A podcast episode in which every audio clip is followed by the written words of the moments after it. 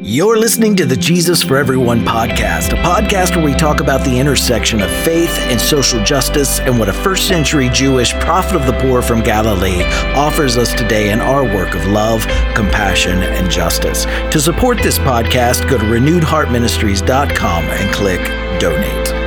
There's so much talk among some Christians today about shaping our society according to Christian values.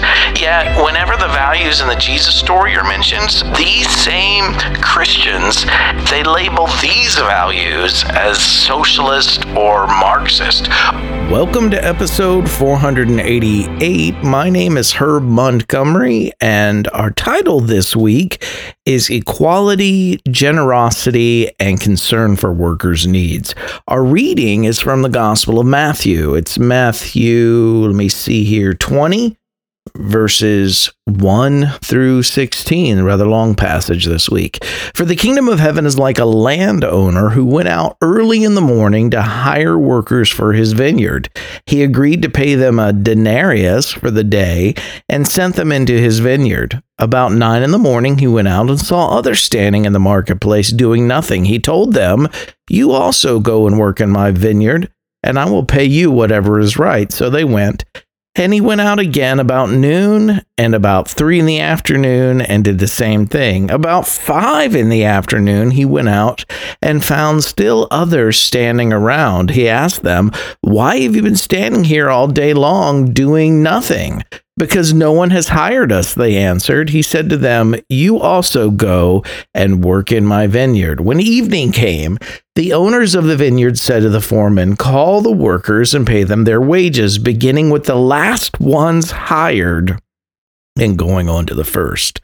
Then the workers who were hired about five in the afternoon came, and each received a denarius. So when those who came who were hired first, they expected to receive more, but each one of them also received a denarius.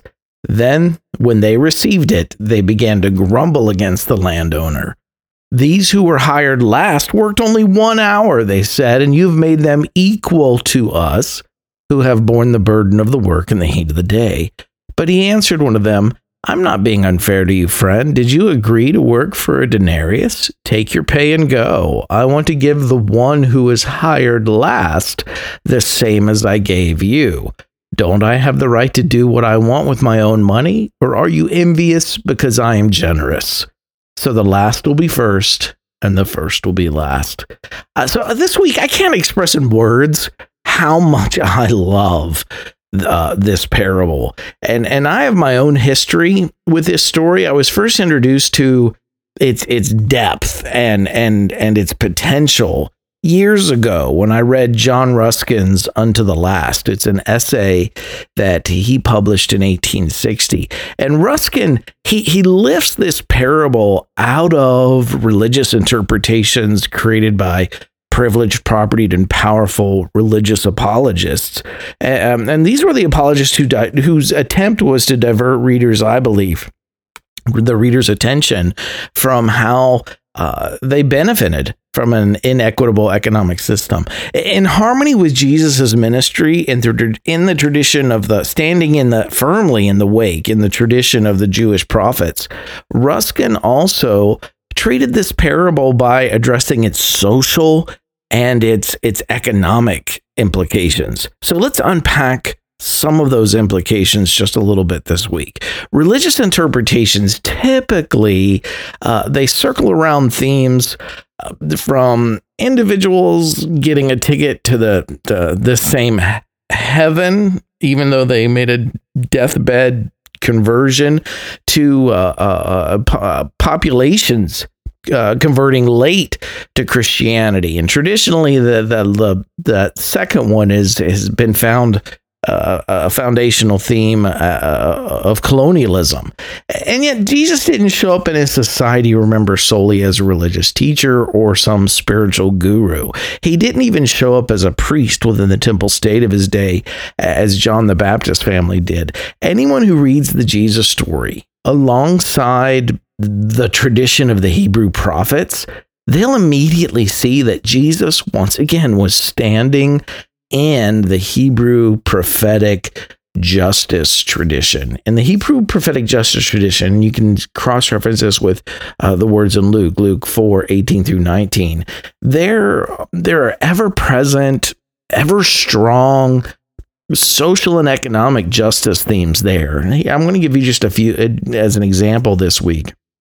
In Isaiah 117, it says, Learn to do right, seek justice, defend the oppressed, take up the cause of the fatherless, plead the case of the widow. Those are social justice concerns. Jeremiah 5:28, and have grown fat and sleek. Their evil deeds have no limit. They do not seek justice. They do not promote the case of the fatherless. They do not defend the just cause of the poor. Amos 2:7, they trample on the heads of the poor as on the dust of the ground.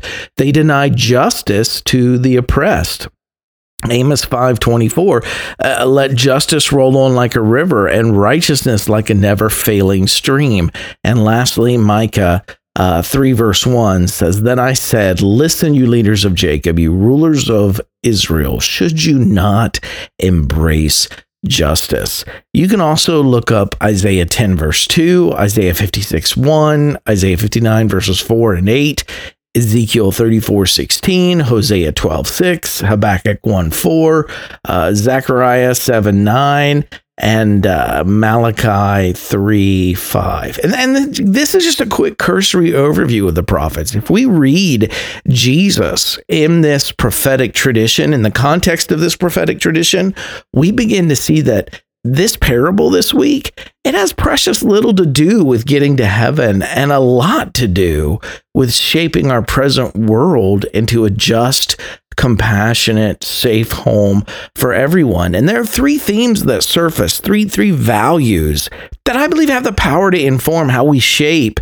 the present world that we're all sharing. So first, the first theme, the first value is that there's a desire for equality as the grumbling workers from um, earliest in the day, they rightly say of the one who hired them, You've made them equal to us. For the first to be the last and the last to be the first here, it doesn't mean that they simply trade places.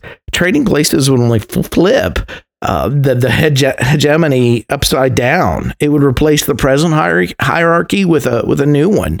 But in this parable, the first shall be last and the last shall be first, it means that all are treated equally with no distinction between those who showed up first and those who showed up last. The equality theme is not only in here in the Jesus story, it's also a, a prevalent economic teachings of the Torah and even of Christian scriptures. In, in uh, uh, Exodus 16, 16 through 18, it says, uh, This is what the Lord has commanded. And this is talking about the manna story. Everyone is to gather as much as they need. Take an omer for each person that you have in your tent. The Israelites did as they were told. Some gathered much, some gathered little. And th- when they measured it by the omer, the one who gathered much did not have too much, and the one who gathered little didn't have too little. Everyone had gathered just as much as they needed. In 2 Corinthians 8:13, we read our desire is not that others might be relieved while you are hard pressed, but that there might be equality. At the present time your plenty will supply what they need, so that in turn their plenty will supply what you need. The goal is equality. And in Acts 4 32 through 33, uh, 34 actually, it says, All the believers were one in heart and mind. No one claimed that any of their possessions was their own, but they shared everything they had, and God's grace was so powerfully at work in them that there were no needy persons among them. The second theme in this parable is generosity. Remember the landowner uh, asks the question, Are you envious uh, because I am generous? What if our guiding value was not seeing how much we could amass, but generously sharing instead? What if we took responsibility for each other, making sure that everyone had enough, not, not just simply to survive, but, but to thrive? In our present system, there's an elite few that have more than they could ever possibly need, while others they daily fight against an, an early death named poverty. Our society's problem is not those on welfare. it's a our problem is that we live in a system that creates such an expanse between winners and losers that welfare is even needed. As Gustavo Gutierrez rightly stated in his uh, work, The Power of the Poor in History, uh, Gutierrez writes The poor person does not exist as an inescapable fact of destiny. His or her existence is not a politically is not politically neutral, and it's not ethically innocent. The poor are a byproduct of the system in which we live and for which we are responsible. They are marginalized by our social and cultural world. They are the oppressed, exploited proletariat, robbed of the fruit of their labor, despoiled of their humanity. Hence, the poverty of the poor is not a call to generous relief action, but a demand that we go and build a different social order. So it's it it's this social order that's based on a spirit of generosity that would make generous release, relief efforts obsolete, no longer even necessary. And again, it's rooted in a posture of generosity uh, rather than a posture of hoarding. And, and, and thirdly, the last theme is concerns for workers' needs. And although some of the workers were were not hired by anyone until the last hour of the day, remember it says, "Why well, have been standing here all day long doing nothing because no one has hired us?" They answered. they all still had the same daily needs, regardless of how long they worked. They may have had families that depended on what they brought home that day.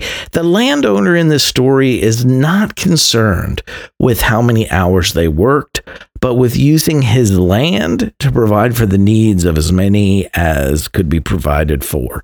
And the foundational concern here, remember, the priority of highest value, it's it's ensuring that these work, workers have their needs met. And certainly the landowner he stood to gain from their employment. And I'm not denying that, but he was not focused on how much he could squeeze out of them so that he could become even wealthier. Each worker received a day's wages. And I already hear some friends objecting that if we had a system like this, there would be people who would take advantage of it. And my, and my answer, honestly, is and I mean, our current system has people who take advantage of it. Those at the center and the top of our society in our present system, it's the, the, the wealthy that take advantage of loopholes to increase their their passive wealth. And rarely does this social and economic class hear the New Testament words, those who don't work don't eat? Rarely do the wealthy hear those words applied to them. These words are usually weaponized instead against poor people who are accused of laziness or expected to explain or justify their poverty. We should instead understand the root cause of their economic system to be a system that's stacked against them. And to be clear, there are lazy people, and yet there are lazy people in all classes. Lazy people can thrive if they know how to work whichever level of the system that they find themselves in. If they if they game the system. The theme in our reading is not how hard or how long a person works. The theme is how to take care of the needs of the laborers. The priority is not how far can we squeeze workers to enrich their employer with exploited labor. The the priority is a combination of, again, equality, generosity, and lastly, concern for the needs of the workers. So, what might our present economic system look like if these three themes governed us today. There's so much talk among some Christians today about shaping our society according to Christian values. Yet, whenever the values in the Jesus story are mentioned, such as equality, generosity, and concern for workers, these same Christians they label these values as socialist or Marxist. What if equality, generosity, wealth sharing, concern for the needs of the workers, what if those actually are the way of Jesus? Heart group application this week. Share something that spoke to you from this week's eSight or podcast episode with your heart group. Number two, what shift in priorities do you perceive in our parable from this week's reading and share and discuss that with your group. And then number three, Uh, what can you do this week, big or small? Either one doesn't matter. To continue setting in motion the work of shaping our world into a safe, compassionate, just home for everyone. Thanks for checking in with us today. I want to say a special thank you to all of our supporters out there. If you'd like to join them in supporting Renewed Heart Ministries work, you can do so by going to renewedheartministries.com and clicking donate. You can find Renewed Heart Ministries on Twitter, Facebook, and Instagram. If you haven't done so already, please follow us on your chosen social media platforms for our, our daily post. And also, if you enjoy listening to this podcast, please take a moment this week to leave us a positive review. This helps others find this podcast as well.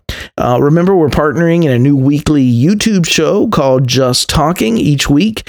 Uh, Todd Leonard and I will be talking about the gospel lectionary reading for the upcoming weekend. We'll be talking about each reading in the context of love and inclusion and societal justice. And our hope is that our talking will be just, as in justice, but that also something in our conversation, our brief conversation each week, will inspire you alongside of us to, to do more than just talking. So if you teach from the lectionary each week, or if you're just looking for some thoughts on the Jesus story from a more progressive perspective within the context of social justice, check it out. You might like it. You can find Just Talking each week on youtube.com uh, forward slash at Herb and Todd Just Talking. Please take a moment there to like, subscribe, hit the notification button button. Leave us a comment. Let us know you were there. If you'd like to reach us here at Renewed Heart Ministries through email, you can reach us at info at renewedheartministries.com. And lastly, my new book, Finding Jesus, a story of a fundamentalist preacher who unexpectedly discovered the social, political, and economic teachings of the Gospels, is now also available at renewedheartministries.com. Right where you are, keep living in love, choosing compassion, taking action and working toward justice. I love each of you dearly. I'll see you next week.